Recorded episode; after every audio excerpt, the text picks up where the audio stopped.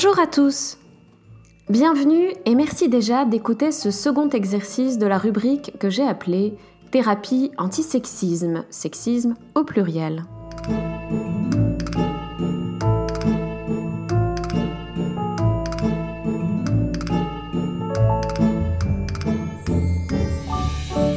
L'objectif de cette rubrique est de faciliter la mise en pratique de nos convictions égalitaires notamment en matière de genre, mais ils sont bien sûr transposables à d'autres sphères de dissymétrie sociale.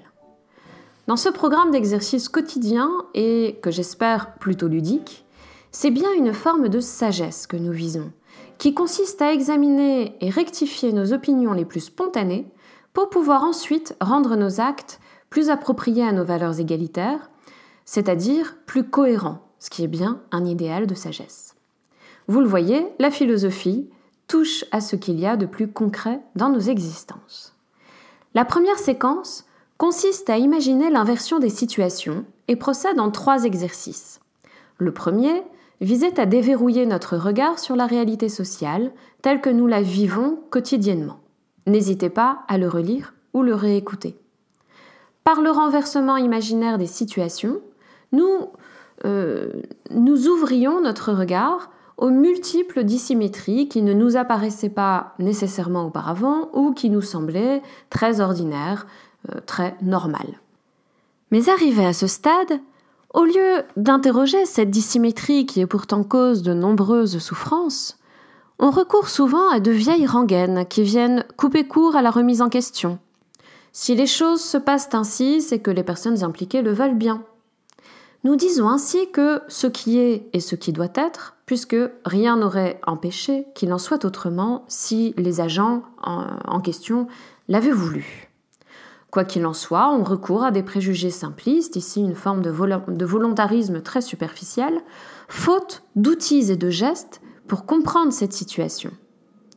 Dans ce deuxième exercice, que je vous présente en trois temps, l'introduction dans laquelle nous sommes, puis la formulation puis l'explicitation philosophique, c'est cette difficulté qu'on cherche à pallier. Il s'agit de comprendre en quoi la dissymétrie sociale que vous percevez est un fait qui, quelles que soient ses apparences, est le résultat de toute une histoire où, au fil des encouragements et des découragements, des valorisations et des dévalorisations, les individus se sont forgés certains rôles, certaines capacités et aussi certains freins, certaines peurs. Celles-ci, ses peurs, ses capacités, définissent pour lui, euh, ou pour elle, hein, une grille de comportement qu'il ou elle n'a pas choisi librement. Par l'adoption spontanée du mimétisme et par l'intériorisation de censures multiples, nous nous retrouvons avec un pouvoir d'agir qui est intimement structuré par les normes de notre environnement social. De sorte que, lorsque nous voulons faire autre chose que ce qu'on attendait, ou ce qu'on attend encore de nous, nous pouvons peiner à en acquérir la capacité réelle, surtout si on ne rencontre aucun soutien. Nous le comprenons très bien pour nous-mêmes. Mais là encore, on va essayer d'inverser, c'est-à-dire que dans nos interactions quotidiennes, nous allons essayer de l'appliquer aussi aux autres.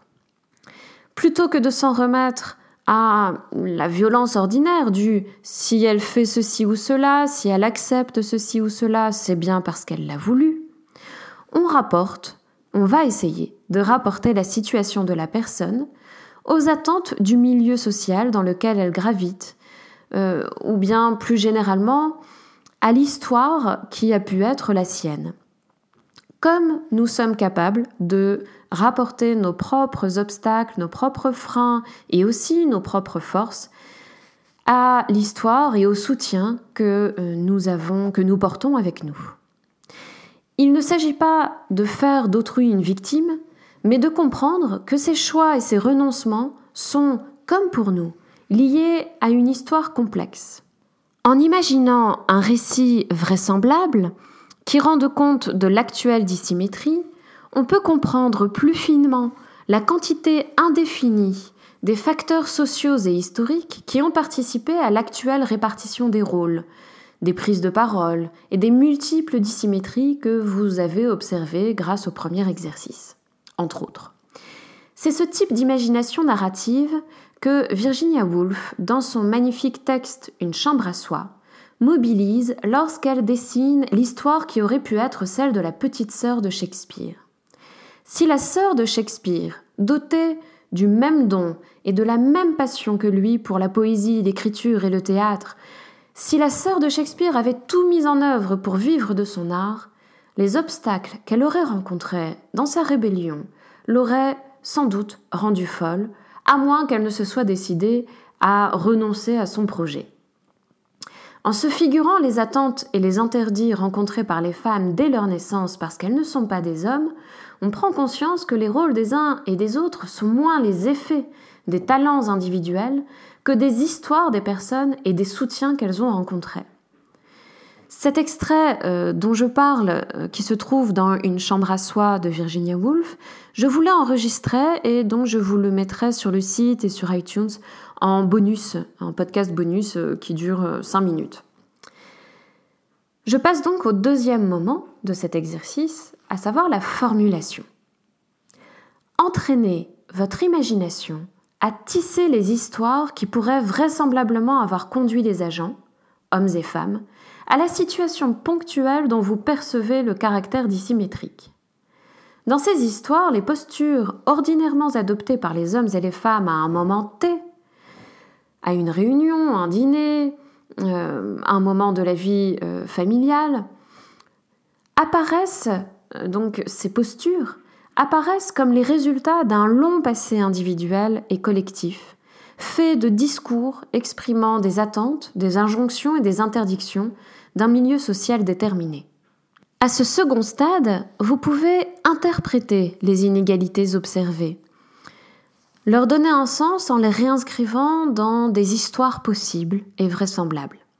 Reprenons l'exemple pris dans le premier exercice. Imaginons qu'à un dîner, vous ayez observé que sur certains sujets dits sérieux, c'est-à-dire en fait les sujets sociétaux, économiques, politiques, que les hommes étaient davantage écoutés que les femmes, ou que celles-ci étaient plus souvent contredites que ne le sont les hommes, qu'on accorde à ceux-ci, euh, donc aux hommes, davantage de crédit sur ces sujets-là, qu'on les interroge davantage sur leur travail, là où l'on interrogera davantage les femmes sur la vie des enfants, sur les prochaines vacances, etc. Ces faits courants vous sont peut-être parus dissymétriques parce que l'inversion vous choquait.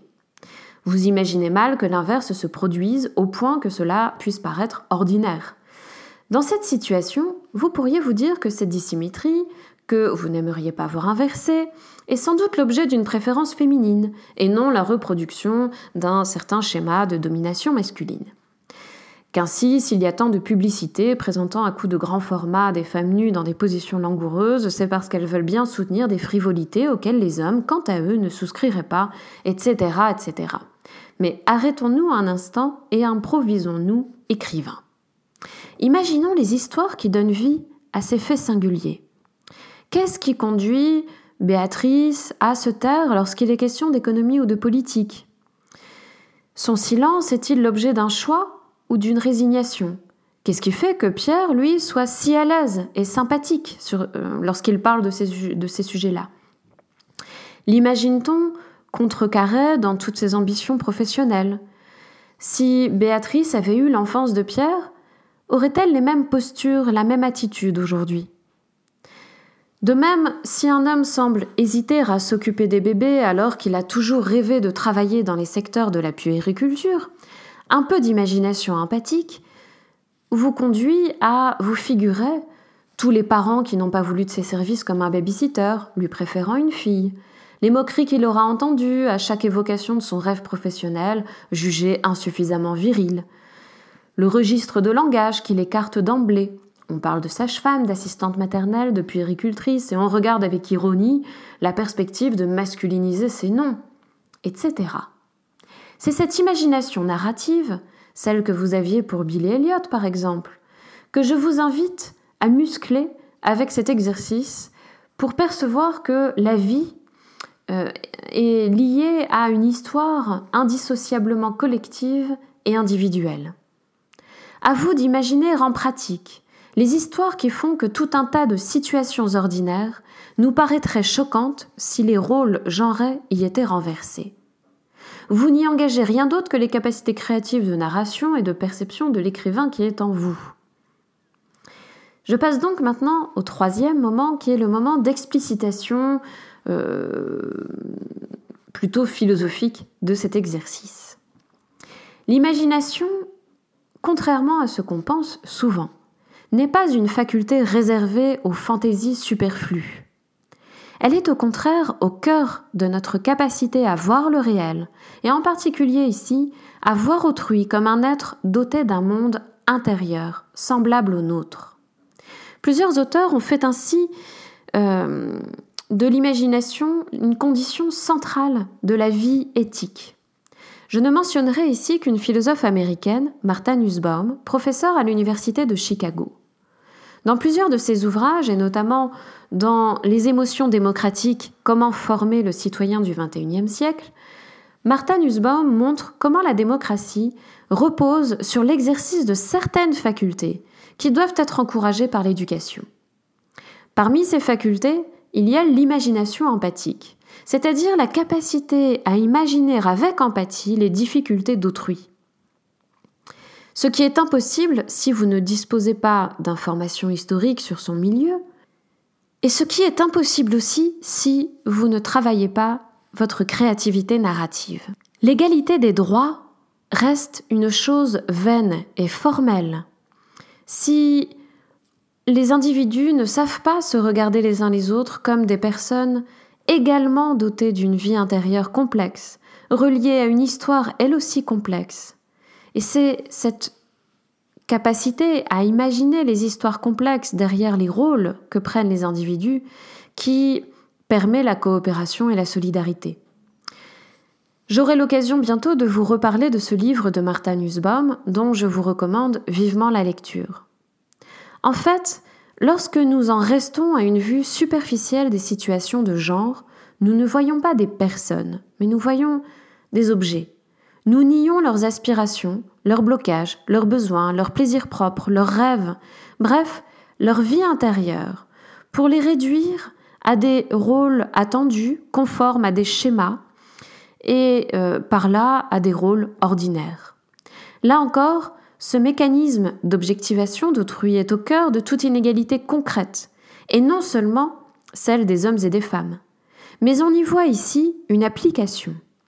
Pour rectifier ce penchant hérité de l'éducation et du poids de la tradition, il nous faut réapprendre à voir autrui, quel qu'il soit, non en en restant à son rôle factuel, celui qui lui était réservé par la société dans laquelle il ou elle vit, mais le projet, à voir bien plus tôt le projet qu'il porte, ou elle porte, en lui ou en elle.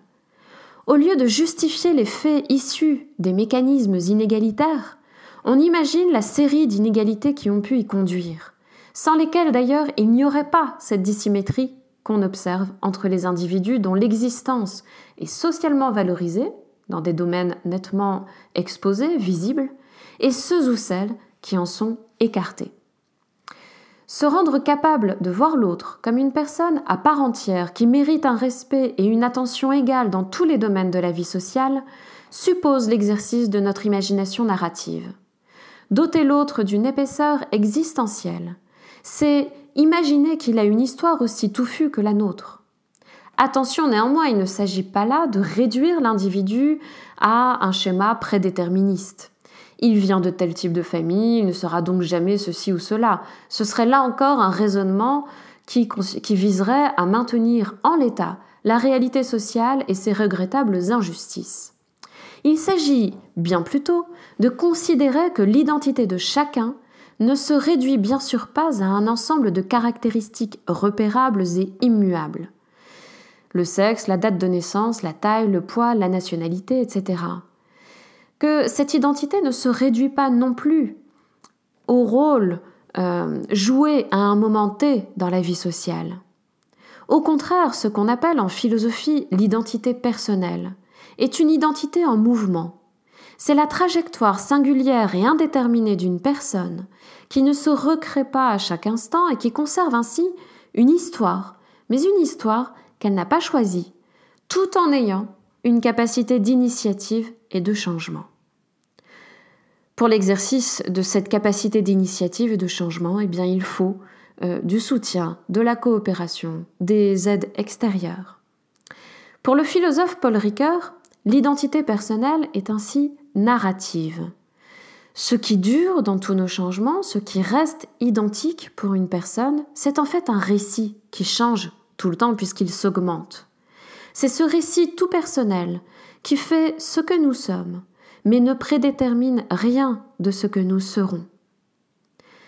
La connaissance de soi, pour Ricoeur, passe par le récit de soi. Transposée à notre exercice, la thèse de Ricoeur sur l'identité narrative, que je ne fais qu'évoquer ici, ainsi que la thèse de Martha Nussbaum sur l'imagination morale et empathique, ces deux thèses nous permettent de comprendre en quoi la gymnastique de l'imagination narrative nous permet de donner de l'épaisseur aux situations de dissymétrie et de discrimination. C'est précisément cette épaisseur narrative que l'on veut réduire quand, au contraire, on veut justifier une inégalité factuelle par des clichés sur les genres. Ce n'est pas parce que les femmes manquent de courage politique qu'elles sont moins nombreuses aux primaires de droite comme de gauche. C'est parce que derrière cette inégalité ponctuelle, il y a une somme de récits individuels qui convergent en vue de les en écarter de multiples façons. Non pas par complot, mais par reproduction tacite d'un schéma dominant qui continue d'être considéré comme ordinaire. J'espère que vous aurez un plaisir ludique à faire travailler votre imagination d'écrivain, à faire travailler votre imagination narrative au quotidien. N'hésitez pas à laisser un commentaire sur l'article du site de simoneetlesphilosophes.fr ou bien sur iTunes pour partager ce que cet exercice vous a apporté. Et si vous voulez soutenir la création de ce podcast, vous pouvez aussi euh, cliquer sur l'onglet Soutenir ce site qui vous renvoie vers la plateforme collaborative Tipeee afin de devenir le prochain tipeur ou la prochaine tipeuse de Simone et les philosophes. Très bientôt pour un prochain podcast de philosophie et au mois prochain pour l'exercice numéro 3 de cette rubrique.